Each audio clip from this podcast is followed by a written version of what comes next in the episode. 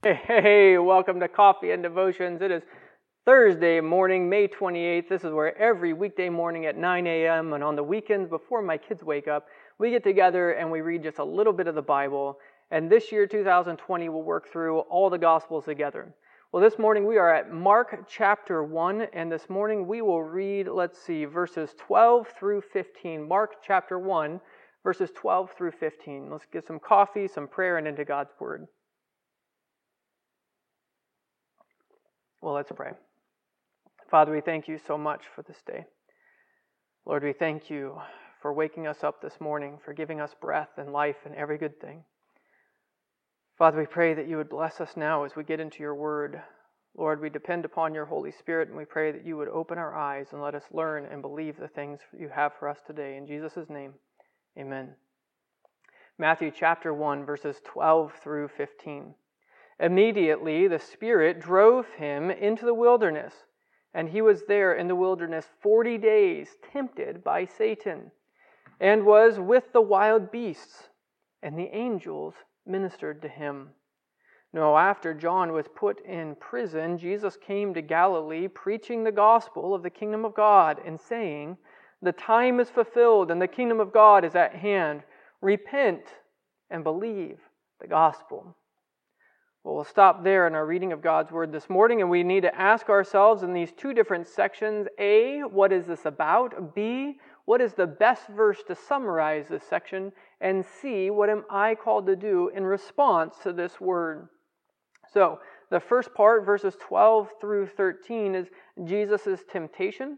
If you've been with us through the book of Matthew, that's been a while ago, but Matthew chapter 4, we looked at Jesus' temptation when Jesus was tempted by Satan. If you are the Son of God, right? And this was right after Jesus in Matthew chapter 3 had been told by his Father, Behold, this is my beloved Son in whom I am well pleased. And so uh, we'll notice a, a pattern here in Mark. He often shortens stories, he wants to get right to the point. And so if you want a larger story of what happened in Jesus' temptation, you can go back to Matthew chapter 4. It's right here for you. Matthew 4, 1 through 11 or Luke 4, we'll get there in a little while, Luke 4, 4 1 through 13. But we know that Jesus is tempted by Satan there in the wilderness for 40 days. The Spirit is the one who drove him into that wilderness. I would change that word tempted. I think in this situation, I think it's tested, but you can disagree with me on that, and that's fine. But what we know is after his temptations, once he overcame Satan, the angels did minister to him. So, in my Bible, I would just say Satan is tempted by, or Jesus is tempted by Satan. That's what I would write in the margin of my Bible. What would you write in the margin of your Bible? And then we have to ask ourselves, what would we highlight as the best verse for this section? Well, in my Bible, I'm going to highlight verse 13. That's what I'm going to highlight in my Bible as I think the best verse to summarize this section. And then lastly, we have verses 14 through 15. Now, after Jesus was put in prison, John was put in prison, sorry, after John was put in prison, Jesus came to Galilee, preaching the gospel of the kingdom of God. Now, again, if you've been with us through the book of Matthew, you'll notice a little bit of change there. Matthew really liked the word kingdom of heaven. Here, Mark and Luke will use the kingdom of God. They're the same thing, but just a different way that the author wants to say how God was wanting to make this idea known. That it wasn't just a kingdom up in heaven, but it was God's kingdom himself. And so John came and he was put in prison. Then Jesus comes and he preaches the gospel. Gospel, what does that word mean? Again, we need to be careful about our, our Christianese we can really easily just say words and not know what they mean. The word for gospel is the Greek word euangelion, which is literally good news. And so, a good message that the kingdom of God is at hand, that Jesus is that king of the kingdom of God. And so, he tells them the kingdom, the time is fulfilled, and the kingdom of God is at hand. And then, with the very last sentence, repent and believe in the good news. Repent and believe in the gospel.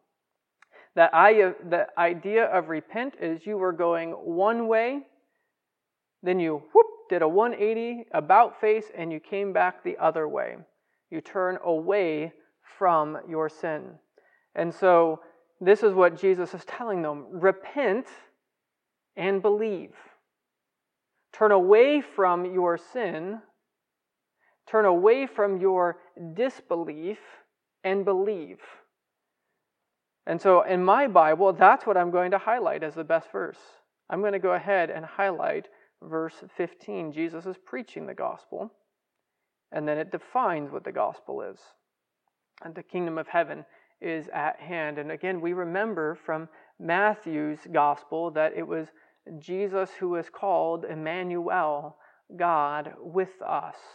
His name, Jesus, means Yah will save them or us from our sins. Right? It is Jesus who is the king of this kingdom of God who has come and he is at hand. He's there. And so, what should we do in response to Jesus? What should we do in response to this good news? We should repent and believe. So, whenever there is a command in the text, I think we need to stop. And when we get to our C, C, calling, what am I called to do in response to this? We should be asking ourselves this right, oh, other side, this right here, repent and believe. Are we doing that? Well, that's my question for you today. Is there sin in your life that you need to repent of? Maybe for some of you, you have been struggling with anger and you need to repent and turn away from your anger. And instead of being clothed with your anger, you need to put off that anger and put on patience and kindness and love. Maybe for some of you, you're struggling with pornography or some other type of, of sexual sin. Do you need to repent of your sin? For some of you, you might be the person who James is talking about, that you struggle with your tongue. And maybe for some of you, you need to cry out to God that you can take hold of the wheel of your own life and, and steer the boat of your life and put away your, your sinful, angry tongue. I don't know what it is in your life that you might be called to repent of. Uh, just the other day, I had to uh, confess to our own congregation in a Bible study that I need to work in repenting of my impatience. Right? We have four kids, and um, and it's really easy with kids. Right? You want them to do what you want them to do, and I need to realize that I need to disciple my children, not just be a dictator to them, and I need to patiently bring them along. And so for me, I need to continue to repent of my impatience and put on patience. I need to be kind towards them as God is slow and kind towards me. And so uh, I'd love to hear what you believe that you might be called to do in response to this. But we talked a lot about repentance. I don't want to skip real quick past the belief part. Do you actually believe the good news?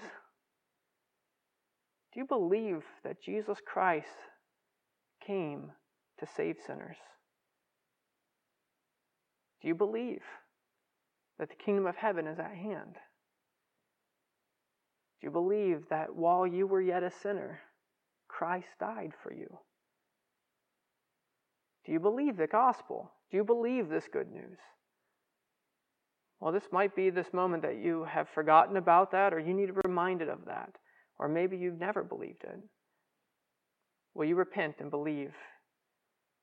For the kingdom of heaven is at hand. Let's pray. Lord, we thank you so much, Father, that you have saved us by your grace. That you care for us, Lord, that you love us, Father, that while we were yet dead in our trespasses and sins, Lord, you have given us your Son as a perfect sacrifice to cleanse us of our sins and to forgive us of our unrighteousness.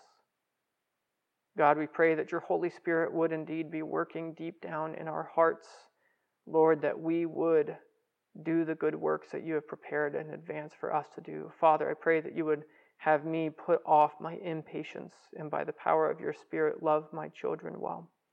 Lord, that you would teach me patience. Father, I pray that you would let us repent from our sins. Lord, and that you would give us faith.